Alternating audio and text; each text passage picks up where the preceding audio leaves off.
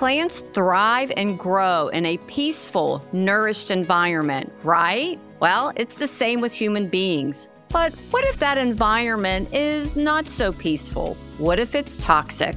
Welcome to Coffee Break, breaking the cycle of bullying in healthcare one cup at a time. In this podcast, you'll get practical, evidence based strategies to help you cultivate and sustain a healthy and respectful work culture by tackling an age old problem in healthcare bullying and incivility. I am your host, Dr. Renee Thompson.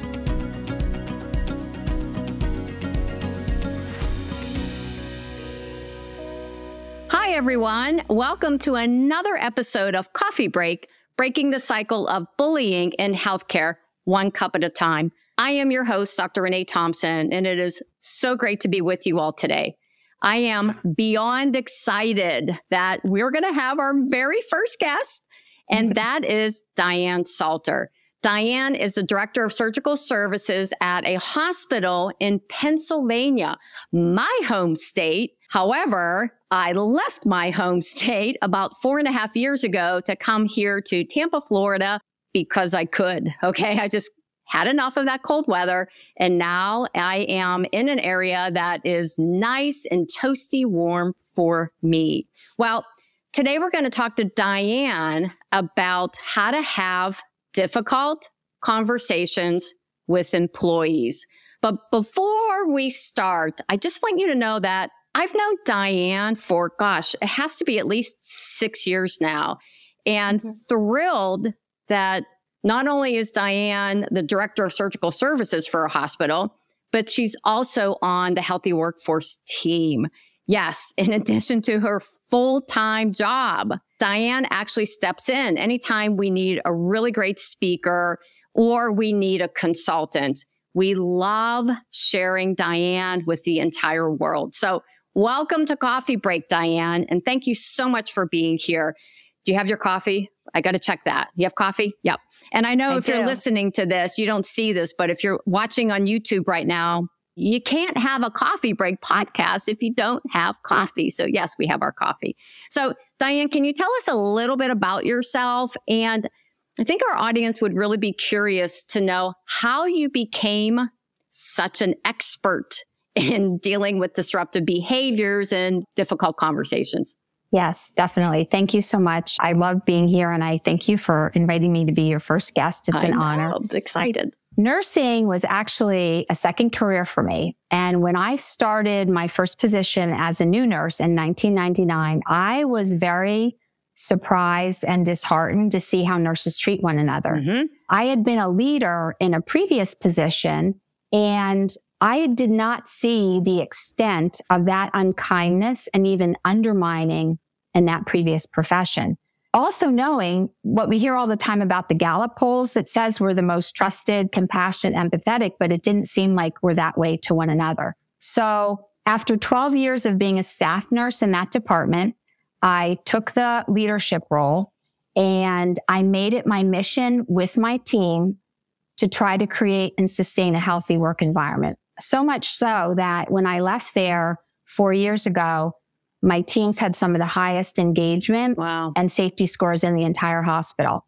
Wow. I loved it so much that I chose to do my capstone for my master's degree on addressing lateral and vertical violence among nurses. And what inspired me then in 2013, you spoke at our Nurses Week. See, it was and more than six was, years ago. Mm-hmm. Yes. And then I was super inspired to continue the journey to build trust, demonstrate compassion and mm-hmm. caring and authenticity, especially related to the difficult conversations. And it seems like in my career, most of those difficult conversations are more related to interpersonal issues and bad behaviors, not clinical. Right. And so my staff, which is I laugh at sometimes, they'll say, Oh, Diana's so good at it. And I don't really think that's what it is. I just think that I've invested time in learning. Mm-hmm being better at it, whether it's professionally or personally, a lot of self awareness about what my hot buttons are because I definitely have them.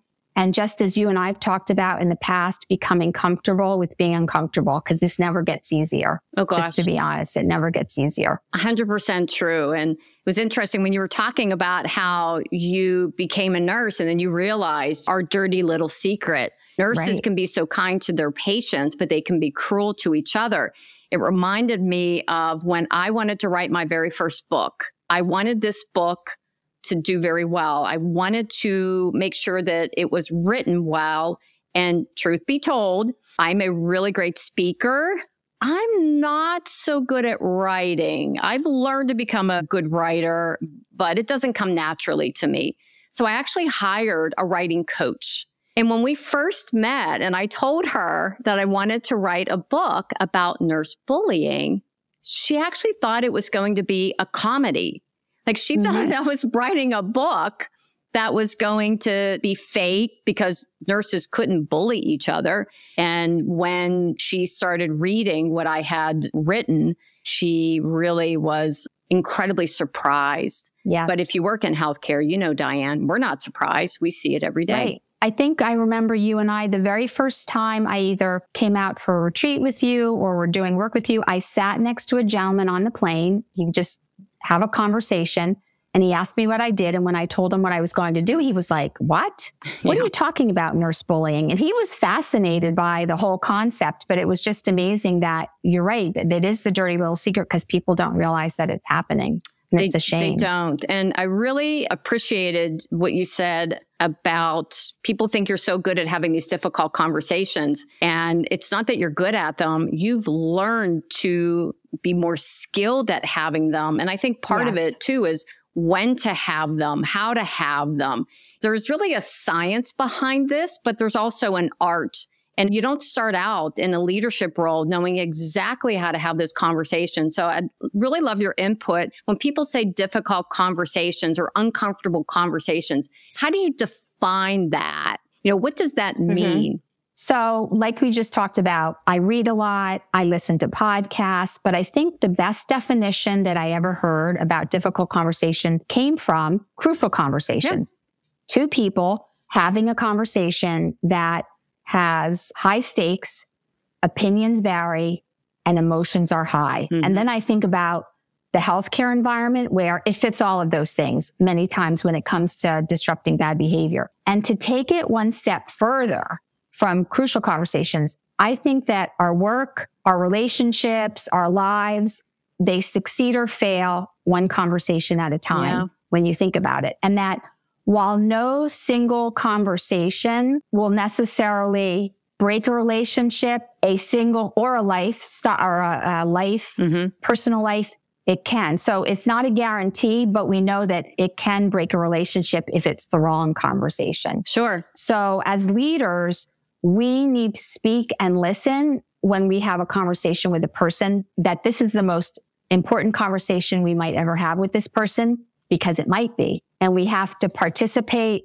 like it matters Yeah. because it does matter. And when you think of these conversations, we always say difficult, but I think we have to reframe it and think passion, authenticity, collaboration, and integrity. Because when we say difficult, we automatically kind of put a negative Sure. tone when they could be really great conversations that make a unit better, a department better. It could be a turning point for an individual on your team. You know, that's a great point. I don't know that I've thought of it in that way, but maybe instead of calling them difficult conversations, because you're right, then right away we know, oh, this is going to be difficult because your brain automatically goes to the negative. Maybe we should call it opportunity conversations. This is really Mhm. an opportunity for you, especially in a leadership role, to have, as you know, Diane, we always say, to have an honest and respectful conversation with someone about their behavior, their clinical skills, whatever that might be. But it really is an opportunity. And what I have found is that a lot of leaders do not have those conversations because they're so uncomfortable and they don't feel equipped or skilled. And there's a psychological reality in all human beings that we avoid pain. Think about it. We're Yeah. designed to avoid pain because that affects our survival. Well, if you're a brand new nurse leader and maybe you're in your mid 20s and you have an experienced nurse in your department who's clinically competent, but who is toxic, you know you need to address her behavior. How uncomfortable is that? Chances mm-hmm. are, if you're not skilled and equipped, you're going to avoid that conversation because it's avoiding pain. So why is it important from what you've seen for leaders to actually not avoid them and embrace them instead of, like I said, we run away from them. We don't want to have that conversation. We'll come up with every excuse in the book why we don't have that conversation. Right. And remember, I think we were talking about this one time when we were together with our team that a recent Harvard business review showed that 69% of nurse leaders are afraid to have conversations, difficult wow. conversations with their staff. I mean, you just said it.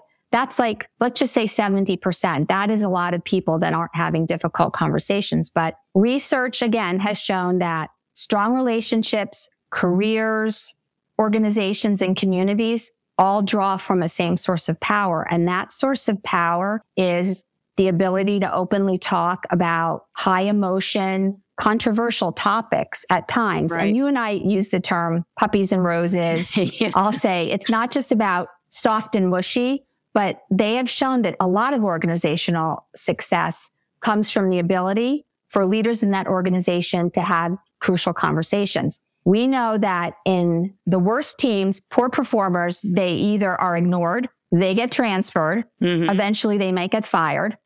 In good companies, the boss is doing all the work and we see a lot of nurse leaders that are in that position. They're doing the work because they don't want to have those conversations. But in the highest performing organizations, it's just a common expectations that right. peers hold each other accountable in a respectful way, no matter their level or no matter their position. So our ability to deliver these hard messages helps us speak with clarity, mm-hmm. conviction, and compassion.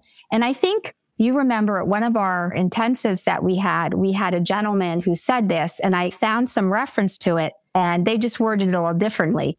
Because if you are a leader, you need to realize there is no trivial comment that you make. Something you don't even remember saying can have a huge negative impact on somebody that looks to you for guidance or even approval. So when they say words matter, they absolutely matter. Yeah, that reminds me something that we actually share with our leaders, leaders who we're working with, that there are a few key points during your day with your team that matter most. And one of them is as soon as you cross the threshold of your department, pay attention to how you present yourself your body language? You smiling? Are you miserable because you had a right. flat tire or, you know, something happened to make you late or you got paged and somebody called off and you have to try to fix that? I always say this before you cross the threshold of your workspace, take a deep breath. And then just remember it's how you start your day that matters most because your team is going to be paying attention to you as the leader when you first walk into that department. Very similar to what you're talking about, Diane, and that what they say, you'll never know that there are some things leaders say. Sometimes they'll say it as a side note, but it can be incredibly powerful in a positive way or in a very negative way. Really great point. Mm-hmm. It's funny, but it's not funny. You've worked in surgical services for a really long time. And with the work that we do at the Healthy Workforce Institute, we do a lot of consulting. When organizations reach out and they ask us for help, surgical services is the number one area that they ask yep. for help to really yep. address disruptive behaviors and cultivate the good behaviors. And you've been in surgical services for a long time. I'm mm-hmm. sure you have a gazillion examples of situations where it prompted you to say, I need to have a conversation with this employee. Can you just share a few of them? Obviously, being confidential, not sharing names. Right. So, ones where I know I needed to address, but I really didn't want to because it's just so hard. I mean, we could, how long is this podcast? You have like four hours to talk about it. Um, I have no. two very separate issues. One might seem somewhat unexpected to people, but as a leader, you might experience it. One was with a surgeon. He was in pre op one day and let's just say he wasn't warm and fuzzy to people. Mm. Like he didn't exude warmness and nurses and staff were kind of afraid of him. And he got very frustrated. And looking back when I had to talk to him, he had every right to be frustrated. It was not ignoring the fact that this was something that was really bothering him. But he dropped the F bomb mm. and he dropped the F bomb in the unit behind a curtain. I don't know if he thought it was a lead door that people couldn't hear him, right. but a whole lot of people heard him. This was maybe a year ago. And myself and the managers that report to me, they work on their staff being able to say something to a physician. But I guess this has happened before and they just were not comfortable. And so I was able to pull him aside privately. And I felt like sometimes it was Groundhog's Day when I talked to him because I felt like I was kind of rehashing the whole thing just about his demeanor and how he talked to people. So I brought him aside in a room and closed the door. And I just said to him, you know, I'll just call him Dr. Joe. I said, you know, Dr. Joe, I'm not sure you realize this, but what happened in the unit? Well, first of all, I asked him to ask me what happened. And I said, wow, that sounds really frustrating. And I said, but I don't know if you realize this, but your patient and your family in there are very upset and you're about to make a cut into them. Yep and they wanted to speak to the leader of the department. They don't want to speak to you because they don't want to make you angrier than you already are. And I said, that's not okay. And he's like, well, and he started to name all the reasons. I said, I get it. And we have to address that. I said, but I'm going to go in because this is my organization too. And I'm going to apologize. And I can't make you do that. But you might want to have a conversation to put that family at ease because right now there's a lot of unhappy people and the psychological aspect mm-hmm. of this surgery for this patient is going to be very important to them. And he actually, he apologized, tried to make excuses. Yeah. But it went okay. And I found out from the nurse later because I wasn't hovering around to find out if he did, but he did it and it was okay. And that was a while ago. And we really haven't had too many issues since then. But it was just yeah. one of those ones like I say to myself, my inside voice, like, here we go again, yep. you know. But it went well and the staff were appreciative of the support. The other one is very personal. It was when I was a nurse manager, so it was a while ago. And the reason I bring it up is to just show you in the big picture how uncomfortable things can be for leaders. We had a person on our team in a support staff role that the staff were complaining to me about hygiene issues. Oh boy. For her. That's rough. And nobody mm-hmm. wanted to talk to her. And this was a team that started to have these conversations. And they brought it to my attention and I didn't want to have the conversation either because how do you say that to somebody? Right. There's no good way to say that you smell. Right. There's no good way. And the good thing is, as a nurse leader, I had a good relationship with this person. And by just asking her questions first, not bringing her into the office and just coming right out, I just, I knew there were social issues. I knew that she had a lot of kids.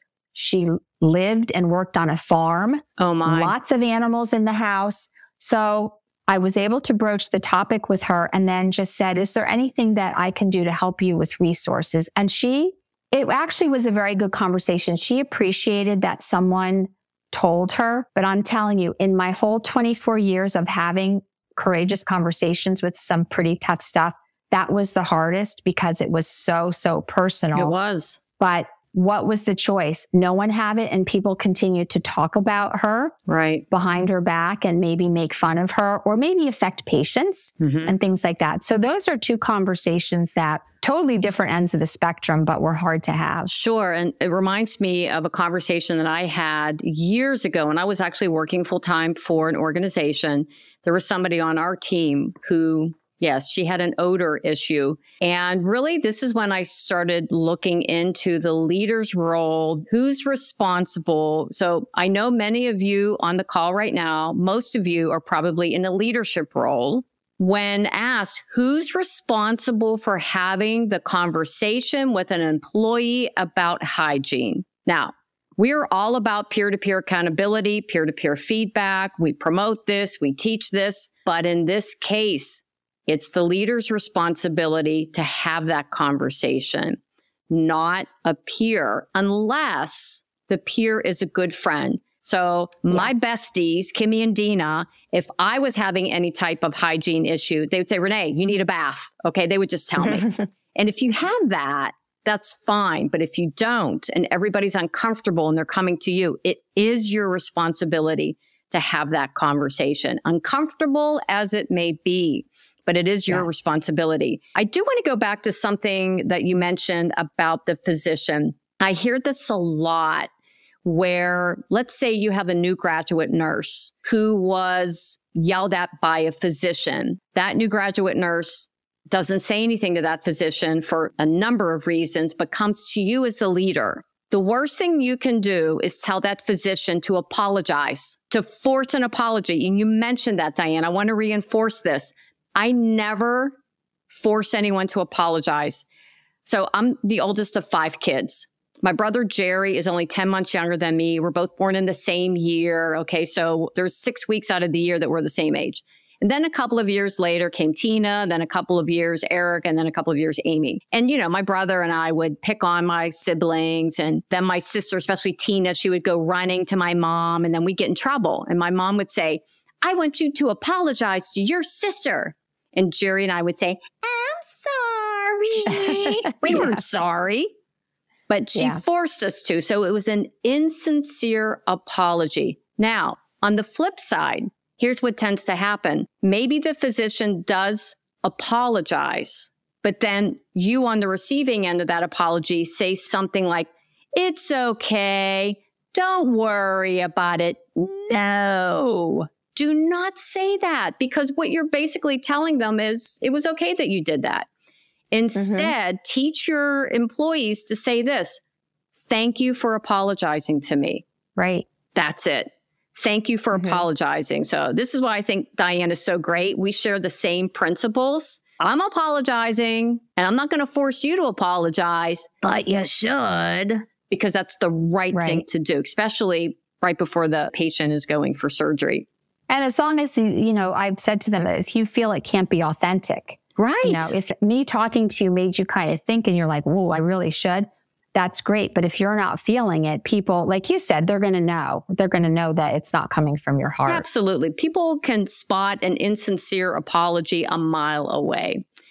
So, Diane, you know, we are all about the practical solutions, practical strategies. Say this, do that, you know, say these words to this person when they're acting that way. Can you just give us a couple of strategies that you have found very helpful in really helping you be willing to have these difficult conversations with employees in a way, and I know you've learned this over the years too, in a way that has led to better outcomes? Yes, definitely. And even as a leader that's been doing this for a while, sometimes I don't do it right. And I have to reflect on maybe how I did handle something well. But the first one I think would be I think I mentioned the word earlier, just it's self awareness Mhm. and pausing for self reflection, asking yourself the question, why might you be struggling to give this feedback? What do you have to reconcile? Is this a person you have a great relationship with and you're afraid you might ruin it? You might be perceived as being unfair.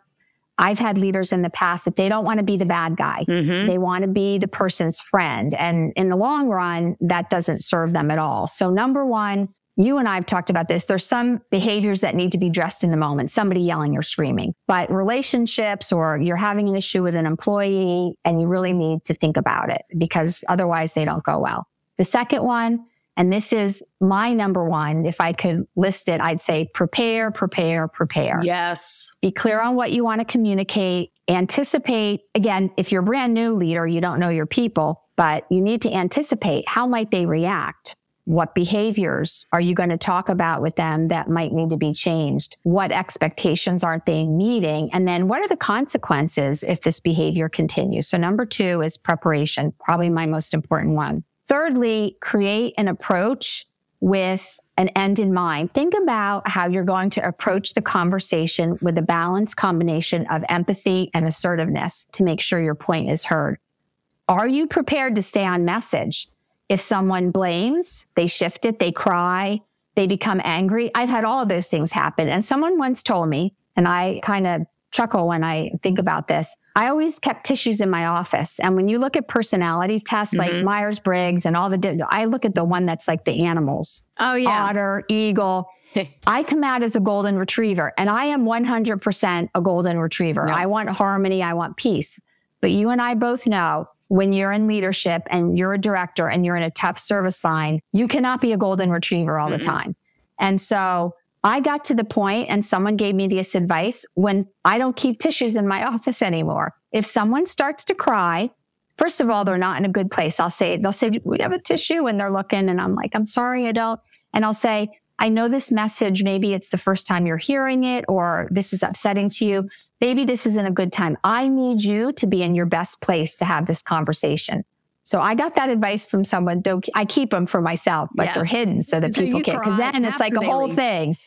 they're blowing their nose, and it's like so you have to be prepared for that. And then, what are the questions that you're going to ask them to help better understand why they're not meeting their expectations. Maybe you discover that somebody's homeless or having drug issues or somebody mm-hmm. in their mm-hmm. family, and you can offer them resources because that's when, if you have that relationship with your team members, and then just letting them know you're in it together. If they want help, that you're there to help them explore those solutions together. Yeah. And lastly, just creating that culture of continuous feedback, which starts with trust. You don't walk in as a new leader and it's like, what's that commercial? Trust me, I'm a doctor. Trust yeah. me, I'm a lawyer.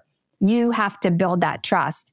And then how do you cultivate that environment to make sure that the staff feel empowered to have those difficult conversations and the tools? So as the leader, you're not always the one having the difficult conversations. Right. So those would be my four. I feel like they're very applicable and easy to incorporate and learn about as a leader, new or experienced. Yeah, I think you're right, new or experienced leaders. And I think that piece of reflection, that little bit of self reflection is something that I don't do a good job with myself.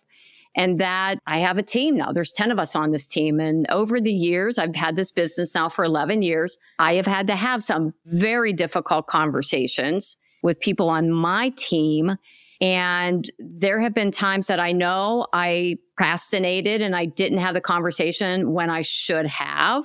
And if I actually would have put the time in to self reflect, I would have seen that it was to your point.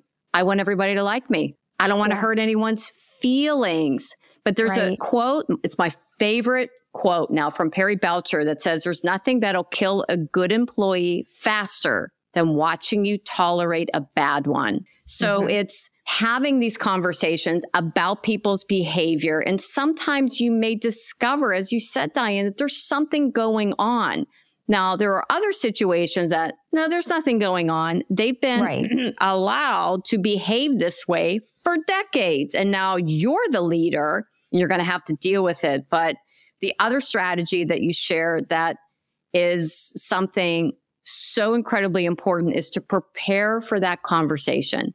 So, especially if you're someone who likes to avoid conflict, you know, you avoid the pain, highly recommend that you just don't on the fly say, come on into my office, let's talk. That no, no, no, no, no. You really have to sit down because I've done this with bullet points. Because if I don't have this is what I want to say, and if I'm not clear and if I don't prepare ahead of time, I will ramble.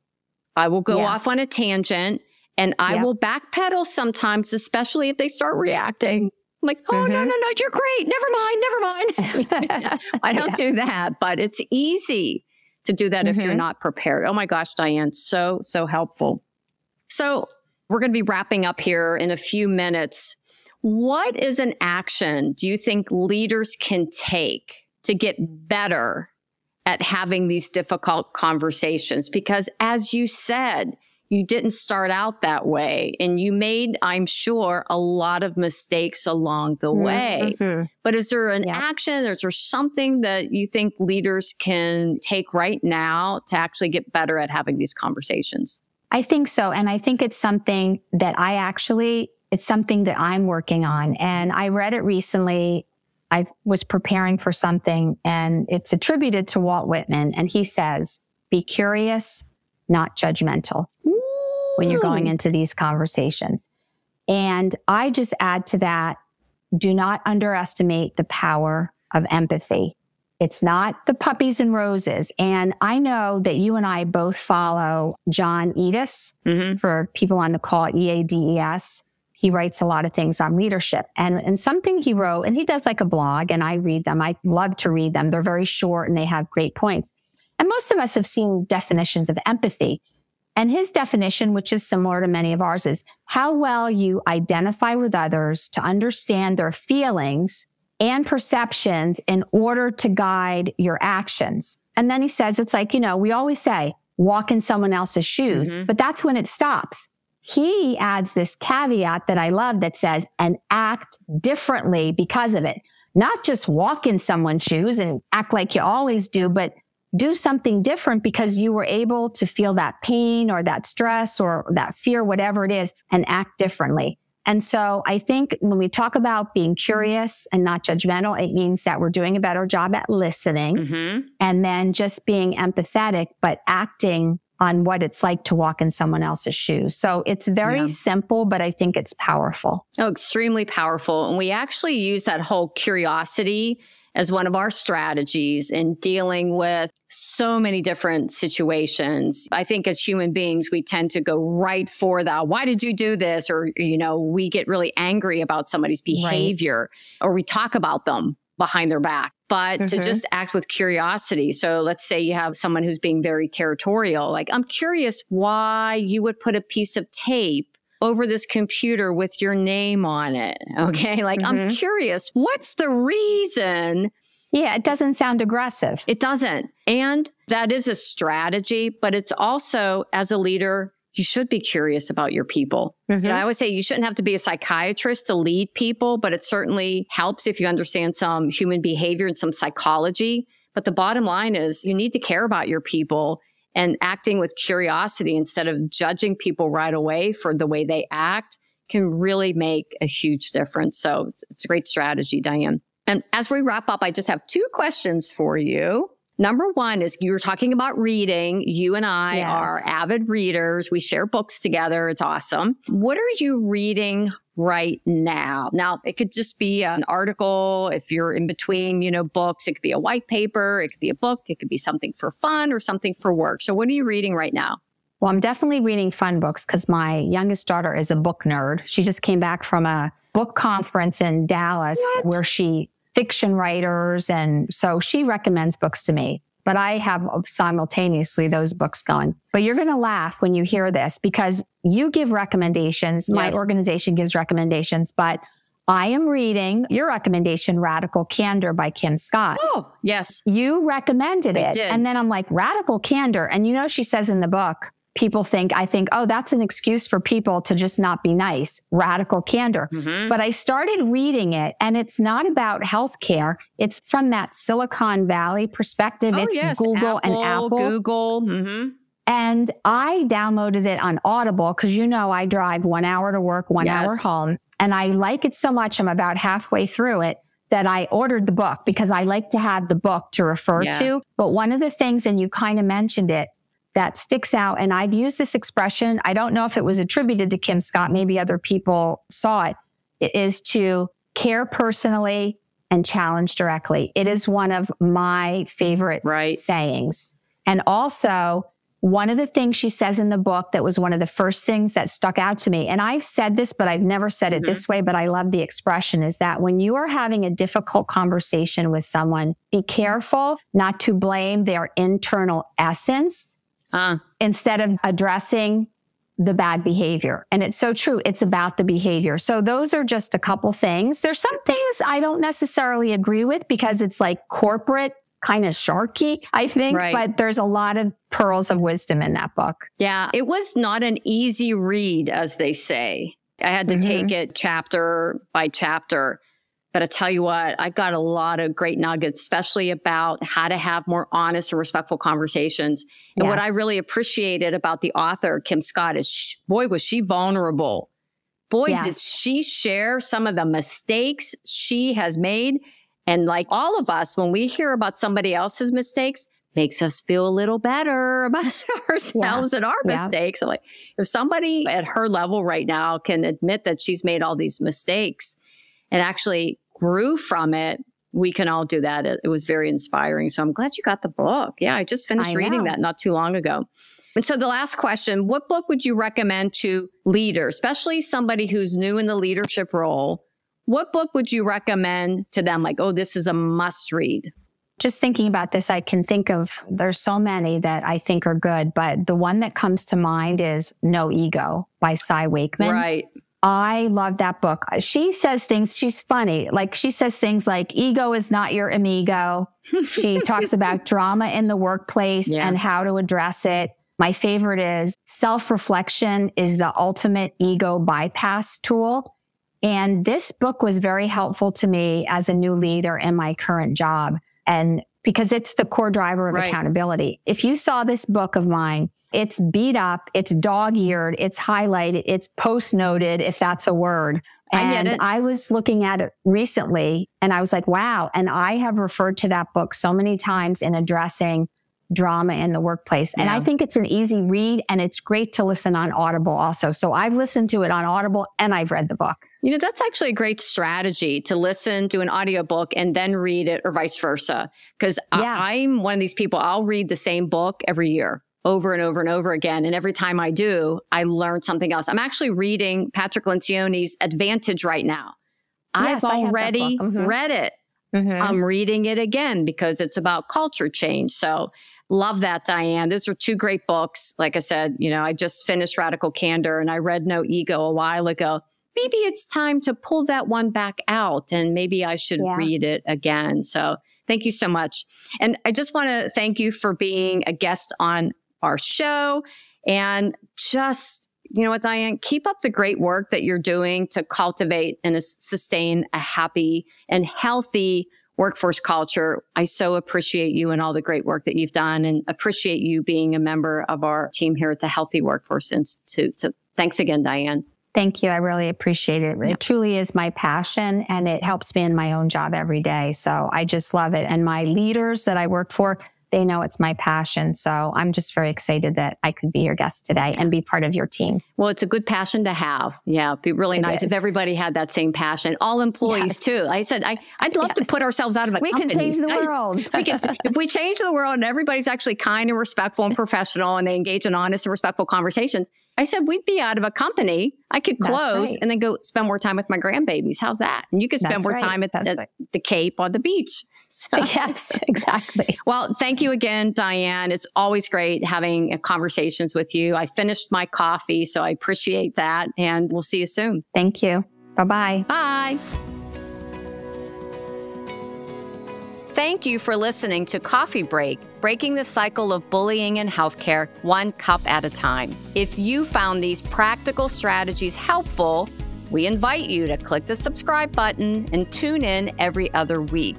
For more information about our show and how we work with healthcare organizations to cultivate and sustain a healthy work culture free from bullying and incivility, visit healthyworkforceinstitute.com. Until our next cup of coffee, be kind, take care, and stay connected.